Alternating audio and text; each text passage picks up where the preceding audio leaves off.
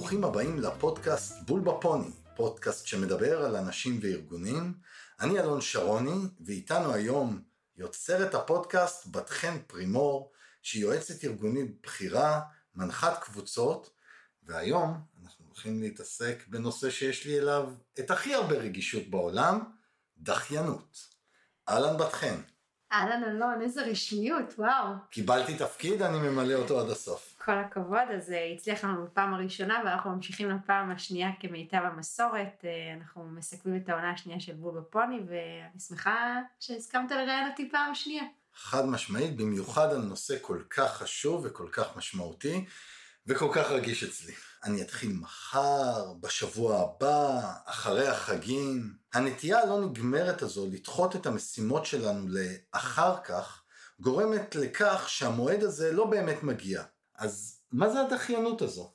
אוקיי, okay, אז אנחנו רגילים לחשוב uh, ככה על דחיינות כעיכוב, אבל uh, דחיינות בסוף uh, היא לא רק עיכוב, יש הרבה סיבות uh, טובות אחרות שבגללם אנחנו מתעכבים עם דברים מסוימים בחיים שלנו. כמו למשל כשאנחנו נזהרים, או שאנחנו מגלים איזושהי סבלנות, או שיש לנו איזשהו סדר עדיפויות שמשפיע על ההחלטות שלנו, ואנחנו אומרים שאת המשימה הזאת נעשה מחר, כי כרגע הרבה הרבה יותר חשוב לעשות משהו אחר. ככה שהעניין עם דחיינות הוא לא רק העיכוב, ואנחנו צריכים להבין ולהבחין בין עיכובים מושכלים שמשרתים איזושהי תכלית לבין דחיינות. בדחיינות אנחנו דוחים באופן רצוני משימות שונות. למרות שידוע לנו שאנחנו מזיקים לעצמנו בזה שאנחנו בעצם לא מבצעים את אותן משימות, אז הדחיינות בראש ובראשונה קשורה לאופן שבו אנחנו תופסים את המטלה שעומדת בפנינו. זה הסיפור שאנחנו מספרים לעצמנו על המטלה, כולנו נוטים לדחות מטלות, בעיקר מטלות שהן לא חביבות עלינו, מטלות שמאיימות עלינו, וסיכוי טוב אפילו שגם את או אתה שמאזינים לנו עכשיו לפרק, משתמש בפרק הזה כדי לדחות משהו אחר אה, ולא לעשות אותו. אני יכול להגיד לך שכשאני משתמש באקט הזה של הדחיינות, אני בדרך כלל עושה את זה אל מול משימה שהיא מאוד מאוד גדולה, היא מאוד מאוד מאיימת, לרוב זה יהיה פחד. יש עוד סוגים של uh, סיבות שמניעות אותי לאירוע כזה? יכולה להיות משעממת, יכולה להיות משימה מתסכלת, יכולה להיות משימה קשה, יכולה להיות משימה מעורפלת שאני לא אדע מה אני בכלל אמורה לעשות, היא יכולה להיות לא מובנית, היא יכולה להיות לא מתגמלת, למשל אני אכתוב את המסמך ובסוף מה אני אעשה איתו, איזה תגמול אני אקבל עליו, והיא יכולה להיות גם חסרת משמעות אישית בשבילי. כל אחת ואחת מהסיבות האלה יכולה להיות בחוויה הלא נעימה שלנו. אגב, טכניקה שימושית פה זה פשוט לבוא ולפרק את אותה משימה, להתמקד בכל שלב וביד אה, שקרוב אליו. להשיג ניצחונות קטנים על הדרך שמניעים אותנו להמשך פעולה. חד משמעית, במצב הזה צוברים איזשהו ביטחון, וככל שאנחנו מתקדמים, ואז השלב הבא מתקרב, וכן הלאה וכן הלאה. אז דיברנו על זה שדחיינות היא התנהגות שהיא לכאורה לא משרתת אותנו. אני יכול לתת לך דוגמה, אני זוכר שכסטודנט, במהלך הלימודים, כל פעם שהיה לי מבחן גדול או עבודה, הייתי נתקף באטרף של ניקיון הבית, ומתחיל לפרק את הבית כאילו סדר פסח הגיע אלינו זה עכשיו. אפילו הייתי אומר, זה לפעמים סוג של אסטרטגיה של להתמודד עם המשימה הגדולה, כי בזמן הזה אני מתחיל לחשוב איך אני מפרק אותה, כמו שתיארת, ואני מתחיל לפתח איזשהו חוסן פנימי לביצוע המשימה. כששואלים אנשים למה הם אומרים אין לי כוח או לא בא לי, איך זה מתקשר לאותן תחושות לא נעימות שדיברנו עליהן עכשיו? חשוב מאוד שנבחין בין שני דברים. בין המניע האמיתי שגורם לנו לדחיינות, ולבין הדרך שבה אנחנו מצדיקים או מסבירים אותה לאחרים, אבל מסבירים אותה גם לעצמנו. הרבה פעמים הרציונליזציה שאנחנו נותנים היא כזו שאנחנו מאמינים לתירוצים של עצמנו, ולא תמיד אנחנו יודעים באמת באמת לגבי עצמנו מה הסיבה האמיתית שאנחנו דוחים משימה מסוימת. אבל מה שמעניין לראות אלון זה שמחקרים מראים שההסברים הם פשוט לא נכונים, שזה הפרדוקס, ובטח ובטח הם גם לא מועילים להתמודדות עם דחיינות. אני חייב כאן לשאול, האם זה לא סתם סוגיה של נגיד ביטחון עצמי? כלומר, אני נתקל במשימה שהיא מורכבת, אני חושש ממנה, מפחד, או היא מעורפלת לי, אני מרגיש חסר ביטחון, ולכן אני דוחה אותה עד שאני מפתח את החוסן הזה. האם בזה מתחילים ונגמרים המניעים לדחיינות? אימפולסיביות למשל, שזו תכונה שאולי הכי קשורה אה, בדחיינות. אנשים אימפולסיביים, אנשים דחיינים. במקרים אחרים אגב, דחיינות נובעת בכלל מחרדה, דיברת על ביטחון עצמי, בין אם חרדה מכישלון, חרדה מהתמודדות עם משימה שיכולה להיות להם אה, משימה שהיא קשה, או מתוך אה, חרדה חברתית. ואז אני, מה, מה קורה במצב כזה? אני דוחה את המשימה שקשורה בכלל לאינטראקציה חברתית, אני לא הולכת למקומות מסוימים, אני לא עומדת מול קהל, אוקיי? החרדה הזאת היא זאת שמניעה אותי, היא עלולה בסוף גם להפוך לסיבה לחרדה.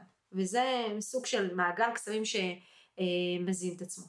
ולכן הדחיינים שבינינו עלולים לסבול יותר מבעיות שינה למשל, או מרגשות אה, חרטה, או מערך עצמי שהוא נמוך, ובבאסה כללית הם ככה מסתובבים כל היום עם תחושה כזאת מבאסת. יש אה, כאלה שטוענים שאחד מהמניעים אה, השכיחים ביותר לדחיינות זה נטייה לפרופקציוניזם. או, זה באמת סוגיה שאת צריכה להתמודד איתה הרבה, כן. זה יושב בעיקר על הרצון לעשות הכל באופן מושלם, מה שפוגע בסוף ביכולת שלנו לעמוד ביעדים וגורם לנו דחייה מתמדת, כי אנחנו אומרים לא, זה עוד לא מספיק, זה עוד לא מעובד, זה עוד לא בשל. גם דימוי עצמי נמוך לעומת זאת, גורם לנו גם לדחיינות, בגלל שאנחנו חוששים שהמשימה היא לא תבוצע באופן מספק, או באופן מושלם כמו שאנחנו מפנטזים, או שאותו מעסיק, או אני עצמי לא אהיה שבע רצון מהתוצר. אגב, לפעמים דחיינות היא בכלל אסטרטגיה לוויסות רגשי. אנחנו משתמשים בה כדי לשפר באופן זמני את המצב הרוח שלנו. אם נגיד עכשיו חזרת מהעבודה, אתה במצב רוח מבואס, היא אומרת עכשיו אין שום סיכוי, אני במצב רוח מבואס, אני אין, אין, אין, לא מתאים לי לעשות את זה. במקום ויסות רגשי על ידי שליטה עצמית, מה אנחנו עושים? אנחנו משחררים את עצמנו מהתנהגויות בעייתיות או מאתגרות. זה עובד. אבל זה מנגנון מסוכן, כי למה הוא מסוכן? כי אם זה הופך להיות אה, מנגנון התמודדות לאורך זמן, הוא גורם לכך שהדחיינות נוטה לשמר את עצמה ולתחזק עם הזמן אה, הרגל תבוסתני. התמודדות עם דחיינות מחייבת אותנו להתמודד עם מה שמאיים עלינו, עם הפחדים ועם הקשיים שהם מוסבים על ידי מה? על ידי הדחיינות, כי אני לא רוצה להתמודד עם התחושה הלא נעימה שדיברנו עליה בהתחלה. נגעת פה בציר שהוא מאוד מעניין בעיניי, וזה בקשר שבין דחיינות להנאה. הדחיינות באה לידי ביטוי בכך שאנחנו מתעטפים את אותו סיפוק רגעי על פני השליטה העצמית, על השינוס מותניים, להתחיל להשקיע, ליצור ערך רב יותר, מה שנקרא קדימה. ומהבחינה הזו, הסביבה שלנו היא מקור בלתי נלאה ונדלה של גירויים ופיתויים. המחיר שאנחנו משלמים הולך יד ביד עם אותם תחומים שבהם אנחנו דחיינים. מאוד סביר אגב שאנחנו דחיינים בהיבט מסוים בחיים שלנו, אבל לא באחרים. קראתי סקר מאוד מעניין שבדק באיזה היבטים של החיים אנשים דוחים אה, דברים. שני התחומים שהיו בולטים בסקר הזה, זה התחום הראשון בכל ההיבט הבריאותי, שקשור לכושר ודיאטה ולטפל במחלות. אה, זה לא דחיינות, אני בוחר לא לעסוק בדבר הזה, זה בחירה מודעת. הנושא השני זה קריירה, כל ההיבט של תעסוקה ושכר. אגב, גם החלטות פיננסיות הן אה, כר פורה לדחיינות וכנ"ל גם מערכות יחסים, ומה שהיה מאוד חזק זה בהיבט של הבריאות והקריירה. עכשיו, בהתאם לתחום שבו אנחנו מגלים נטייה לדחיינות, שם אנחנו נשלם את המחיר, וגם, כמובן, כמובן, לא נממש את הפוטנציאל שלנו. לגבי המחירים הרגשיים שדיברנו קודם, שעוסקים בחרדה, וחרטה וערך עצמי נמוך, זה סוג של מחיר שהוא מאוד מאוד כבד. אני חושבת שמה שמעניין זה שלמרות שקל לנו להבין לגבי כל אחד מהתחומים מה הערך שהוא מביא לנו בטווח הארוך, בסוף אם אני אעשה יותר ספורט אני אהיה חטובה, אני אהיה בריאה, אני, או אם אני אלמד אני אהיה מלומדת יותר, או רמת החיים שלי תהיה גבוהה יותר, אנחנו עדיין נופלים למלכודת הפיתויים והנאות שתיארת לנו אותם בהתחלה, על פני השקעה ביצירת הערך לאורך זמן. וכאן יושב החלק בהתמודדות, ללמוד איך אנחנו מתעטפים יצירת ערך לאורך זמן. אבל בהחלט יש פה גם מחיר שאנחנו צריכים אה, כמנהלים ואנשי מקצוע בתוך עולם הארגונים לדבר על המחיר הארגוני. איך הדחיינות משפיעה לנו על עולם העבודה? מה המחיר שארגון משלם על זה? אז קודם כל, אלון, בוא לא נתבלבל, כולם מתמהמהים. אין מישהו שהוא לא מתמהמה, אה, מהעובדים הכי זוטרים למנהלים הכי בכירים. מבחינת מחירים אפשר לדבר באופן ישיר, דבר ראשון, על שעות עבודה מבוזבזות. לפי מחקר נוסף שקראתי, התפוקה שלנו היא נמוכה בבין 20 ל-30 אחוז, לעומת אם לא היינו אה, דוחים דברים ומתפתים להסחות. ועל זה צריך אגב להוסיף את המשמעות העסקית של הזמן האבוד הזה, שיכולנו לסיים אה, פרויקטים מהר יותר, טוב יותר ובעלות נמוכה יותר, ולהגיע לשוק למשל עם מוצר חדש מהר יותר, ולהתמודד עם סוגיות אה, בצורה חכמה יותר, כי לא, לא חיכינו לרגע האחרון, אלא השקענו באמת מחשבה לאורך זמן. כל אלה הם מפתחות לחדשנות ותחרותיות, וגם כמובן לתועלת כלכלית גדולה יותר בארגונים, אבל that's life וזה לא מה שבאמת קורה. אז בואי תעזרי לי רגע. איך מתמודדים ברמה האישית עם דחיינות? אז יש מגוון uh, של גישות וכלים, uh, אבל קודם כל אנחנו נכניס כאן מושג חדש לתוך המשוואה שחשוב לי מאוד שיצאו איתו המאזינים שלנו, ציפייה. דיברנו קצת מקודם על זה שאנחנו מכירים מה הערך שצפוי לנו מהמשימה, וזה יכול ככה לעזור לנו להתמודד עם הדחיינות, אבל זה ממש ממש לא מספיק. אני מבינה את הערך בלהתאמן אגב שלוש פעמים בשבוע, האם זה מספיק שאני מבינה את הערך? לא. כי אנחנו גם צריכים שתהיה לנו איזושהי ציפייה שנצליח לממש את הערך הזה. אם אני לא אבין שאני יודעת, אצליח לעמוד בשלושה אימונים בשבוע, זה, זה לא משנה שאני אבין את הערך. אנחנו צריכים להיות מספיק בטוחים ביכולות שלנו להצליח, ובטח נכונים לקחת סיכון ולהאמין שדברים יסתדרו כמו שצריך. זה לא אומר שאין לנו ספקות, זה כן אומר שאנחנו לא נותנים לספקות שלנו לנהל אותנו ולהפוך לציפייה עצמית לכישלון. אני חושבת שאנחנו צריכים להיות אופטימיים אבל גם מציאותיים. אגב, אני ממש לא מדברת פה על עניין של חשיבה חיובית והרבה יותר ממקום של אמונה בעצמנו ושל פיתוח תחושת המסוגלות והערך העצמי שלנו לאורך זמן. אז בעצם יש לנו פה שני דברים אה, מרכזיים, ערך והציפייה לערך. כל דבר טוב וחשוב לנו כרוך בסוף בהשקעה ובקושי. השאלה תמיד היא האם אנחנו נצליח לממש את הערך והאם הוא שווה לנו ואז להבין אחרי שהבנתי את הערך מהם הדברים שמורידים את הציפייה שלי מזה שאני אצליח לממש את אותו ערך. זה תמיד פוגש אותנו בתחושת המסוגלות ולביטחון העצמי שיש לנו. זה המקום אגב, דיברת על ניצחונות קטנים בתחילת השיחה שלנו, לצבור ניצחונות קטנים. וזה בכלל לא אה, חייב להיות קשור אגב במשימה שמאתגרת אותנו. היופי עם תחושת המסוגלות זה שהיא לא בהכרח צריכה להיות קשורה למשימה עצמה שאני צריכה לעשות. יש מצב שאני אעשה איזושהי משימה אחרת ואצליח בה, ושהיא תביא לי איזשהו ביטחון שאני צריכה למשימה שכרגע מאתגרת אותי. לדוגמה אפשר לחשוב אם יש לי איזשהו רעיון שאני צריך מה שנקרא למכור, לשווק למנכ"ל החברה והדמות שלו מרתיעה אותי, אולי אני קודם אצבור ניסיון על דרגי ביניים, לאט לאט, אציג את זה באופן הדרגתי במעלה הסולם, כשאני אגיע כבר למשימה המורכבת של הפרזנטציה לפורום הבכיר, אני אהיה כבר הרבה יותר willing and able, מסוגל ובעל יכולת. בול לגמרי. או שאני אפילו, אתה יודע, הדבר הכי פשוט בעולם זה שאני אבוא ואסדר את המיטה בבוקר ואני אתקתק אותה וכל החדר ייראה מדוגם. ואז אני אגיד וואו הצלחתי פה כבר לסדר כאן איזשהו משהו עכשיו אני הולכת להרים טלפון לשיחה מאוד מורכבת וקשה ואני אצליח גם אותה לצלוח. התחושת המסוגלות מדבקת ותגרום לי להגיד שאני בשוונג. לשבור את מעגל הדחיינות מייצרת דחיינות מעגל של עשייה מעוררת עשייה.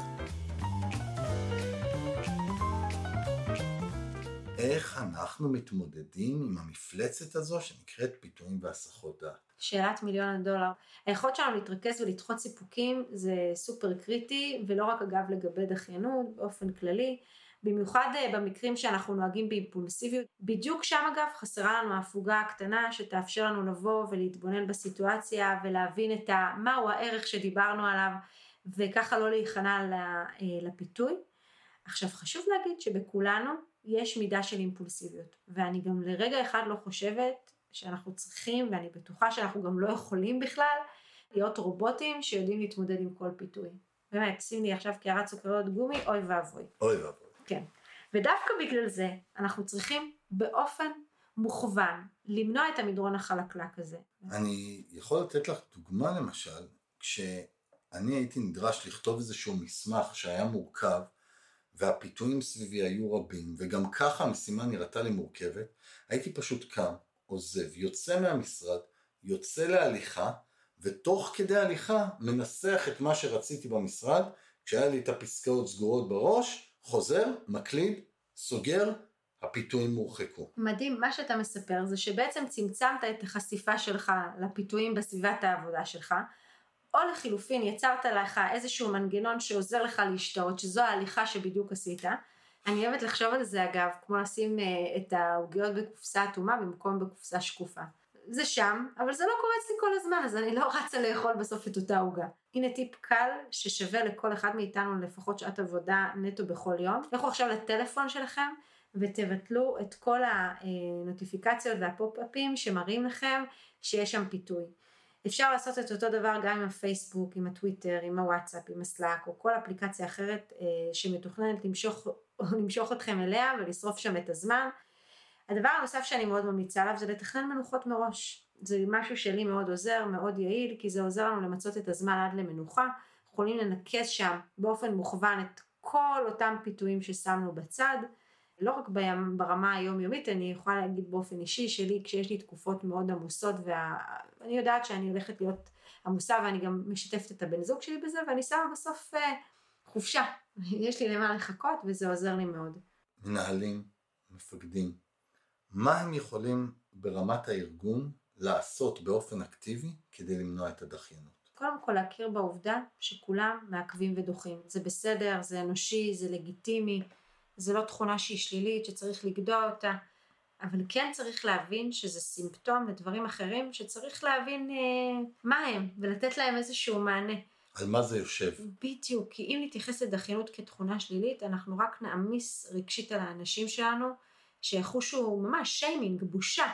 אשמה ואפילו חרדה, וסביר רק שרק נחמיר אגב את הבעיה. נחזור ונגדיל את מעגל הדחיינות. נכון, כי גם אנשים אגב אלון, שהם מאוד מוכשרים, הם יכולים לקרוס תחת משימה שהיא קשה להם, ובפעם הבאה הם ידחו אותה עד אינסוף. מה שאנחנו אגב צריכים זה לתת בסוף לאותו עובד ולעצמנו באותה המידה, כלים להתמודד, ובעיקר צריך הרבה סבלנות וחיזוקים אה, חיוביים. היה לי פעם מפקד בכיר שעבדתי איתו, שהוא לימד אותי משפט מאוד יפה, הוא אמר, כל אחד צריך מפקד. על ההגבלה שכל ילד צריך מבוגר אחד שיאמין בו, mm-hmm. כנראה שגם בעולם העבודה היום, כל אחד מאיתנו צריך את אותה דמות שתיתן לו את הכוח לדחוף אותו ולשבור את הסייקל הזה של דחיינות שמייצרת דחיינות. אז אם דיברנו על אה, מפקדים, אז היה לי מנהל שעבדתי איתו פעם והוא תיאר את זה כמו איזשהו משחק מחשב. כל פעם שאתה עובר שלב ואז יש איזשהו אתגר קשה יותר, והוא אומר אי אפשר לדלג על שלבים. ואם אני ככה מנסה ככה לקחת את, ה, את המטאפורה שהוא נתן כאן במילים אחרות, אנחנו צריכים לבנות את תחושת המסוגלות של העובדים שלנו לאורך זמן. וככה לייצר להם איזושהי תשתית שהיא יותר בריאה כדי להתמודד עם דחיינות. אם זה על ידי זה שאנחנו חוגגים ניצחונות קטנים, גם אגב של עצמנו, או לתת לאנשים את הביטחון שבפעם הבאה הם ילכו עוד צעד קדימה ולא, ולא למוטט אותם. אני חושב שמילת המפתח שאת מדברת פה היא דחיינות ובעיקר מניעת דחיינות היא תהליך. היא לא תקרה ביום אחד, היא לא תקרה באקט אחד, צריך לעבוד ולהשקיע לעסוק בזה. ממש ככה, וכמובן שתהיה איזושהי בקרה שתאפשר לנו לזהות שיש איזושהי דחיינות על משימה מסוימת כבר בהתחלה. למשל, אני יכולה להגיד, כשאני נותנת משימות uh, לאנשיי, אני מקפידה לראות קודם כל שהיא בהירה ושהם מבינים ויודעים מהו הצד הראשון שהם צריכים לעשות, ודואגת שתהיה לי איזושהי נקודת uh, בקרה אה, אגב מאוד ראשונית ומהירה, שאני אדע שהם על הנתיב. עד מחר תשלחו לי בבקשה את הסקירה הכללית של האבחון. עכשיו אני לוקחת מהם את האפשרות במצב הזה לדחיינות של הצעד הראשון, ואני מאפשרת תוך כדי תנועה איזשהו דיאלוג ופידבק מהיר שעוזר להם ככה להמשיך ולרוץ. במקרים מסוימים אגב אפשר אה, את הצעד הראשון כשאנחנו רואים שיש איזשהו קושי לעשות אותו ביחד וככה אותו עובד שלנו אה, רואה שבעצם זה לא כזה מורכב, הוא חווה את התחושת מסוגלות שדיברנו. זאת אומרת לעשות את הסיבוב הראשון של גל העיניה כדי להתחיל לתת אנרציה לתהליך ולביצוע המשימות. אז אם דיברנו על אנרציה, אנחנו מדברים גם על הסדר עדיפויות, דבר שהוא מאוד מאוד חשוב לאנשים שהם דחיינים, זה לתת להם איזשהו סדר עדיפויות. כשלא ברור לנו מה המשימה שבה אנחנו צריכים לעשות, הסיכוי שנתמהמה בה עולה לנו מאוד משמעותית. אגב, עשר דקות של תכנון יומי, שאני ממליצה לכל אחד להכניס את זה ללו"ז שלו, יכול אה, לחסוך לנו שעה של התמהמהות אה, כמנהל במהלך היום, ולמנוע ממשימות לזלוג למחר, מחר, מחרתיים או עוד שבוע. עובד שלכם עדכן שהוא סיים משימה, שאלו אותו ישר מה המשימה הבאה. זה עוד דרך לבוא ולעשות סדרי עדיפויות ולוודא שהוא סגור עליה. כי בסוף חוסר מיקוד של משימה או בהירות של המשימה זה דלק לדחיינות. אחד המפקדים שיצא לי לעבוד איתו, היה לו לוח מחיק גדול במשרד, והוא תמיד היה רושם לכל האנשים, שכל מי שנכנס רואה מהם סדרי העדיפויות, מהם הפרויקטים ומהם השלבים השונים ומה תחומי האחריות של כל אחד ואחד בתוך המכלול הגדול. אני חושב שזה היה פחות עבור הארגון ויותר עבורו כדי להתמודד באמת עם משימה כל כך גדולה של להוביל יחידה או צוות מורכב בכיוון שהוא רצה. הוא איש מאוד חכם ואני חושבת שזה מזכיר לי בדיוק את, ה, את הנקודה האחרונה שזה באמת הדבר האחרון שאני אזכיר ברמת הארגון זה המשמעות. למשמעות יש חשיבות עצומה בכל מה שקשור לצמצום של דחיינות. משמעות בסוף מגדילה את הערך הנתפס שדיברנו עליו בהתחלה והיא מאפשרת לנו לראות אותו באור אחר. בטח בעל השפעה מצטברת לאורך זמן. המשימה הזו היא בסוף לא רק עוזרת לארגון להביא עוד איזשהו איקס לקוחות חדשים, אלא היא עוזרת ללקוחות שלנו להתמודד עם הבעיה הזו ואחרת. אז מחר בבוקר, איזה שינויים קטנים המאזינים והמאזינות שלנו יכולים לעשות כדי להביא לתוצאות גדולות יותר? אז אני אגיד כמה, כמה טיפים שלי מאוד עוזרים אה, ביום יום שלנו. טיפ הראשון זה בסוף רק עשר דקות, קחו משימה, תעשו משהו אחד שקשור אליה, לא חשוב מה. התחימת הזמן הזאת שהיא מוקדשת למשימה המשעממת או הקשה או המבאסת הזאת, אה, תאפשר לנו להתחיל לגשת אליה, לפעמים רק הצעד הראשון. עשינו צעד ראשון, התחלנו להניע. הדבר השני שאני ממליצה זה מסמרו זמן ביומן, אני קוראת לזה זמן ניהול. אה, לכולנו יש את הפרויקטים האלה, שאם רק היה לנו זמן היינו מסיימים אותם, או יש לנו את המסמכים שאנחנו צריכים לכתוב אותם, או דברים שאנחנו צריכים לשבת עליהם אה, ולקרוא אותם. קחו בחשבון שאם בסוף לא תתחמו את זה בזמן בלוז, ולא תקדישו זמן למשימה, היא לא תקרה. עכשיו אם תתכננו את זה מראש ותפנו זמן למשימות, הן יקרו. אגב זה מאוד גם לאנשים שלנו שמסתכלים על הלו"ז שלנו ואומרים הנה המנהל שלי יושב ושם אה, זמן לכתיבת מסמך, שם זמן לקריאת מאמר, שם זמן, זה במובן מסוים זה הצעד הראשון והכי קל לבצע אה, משימה. הדבר הנוסף זה להציב יעדים ריאליים. לרובנו יש מחשבה שאם נציב לעצמנו רף נמוך אז נשיג פחות או נעגל פינות ובאופן כללי אנחנו נידרדר לסטנדרטים נמוכים יותר. אגב, לפעמים זה נכון, אבל בסופו של דבר, אם הצבנו רף גבוה מדי, זה יכול לגרום לנו לחוויה של כישלון ואפילו למצב של ייאוש עוד לפני שניגשנו בכלל לפרויקט או למשימה. הדבר הנוסף, שאני גם עושה את זה איתך באופן אישי, ערבו אחרים, שותף מחויבות. אלון, כמה פעמים אני מתקשרת לך ואומרת לך, היום אני חייבת לסיים את המשימה הזאת.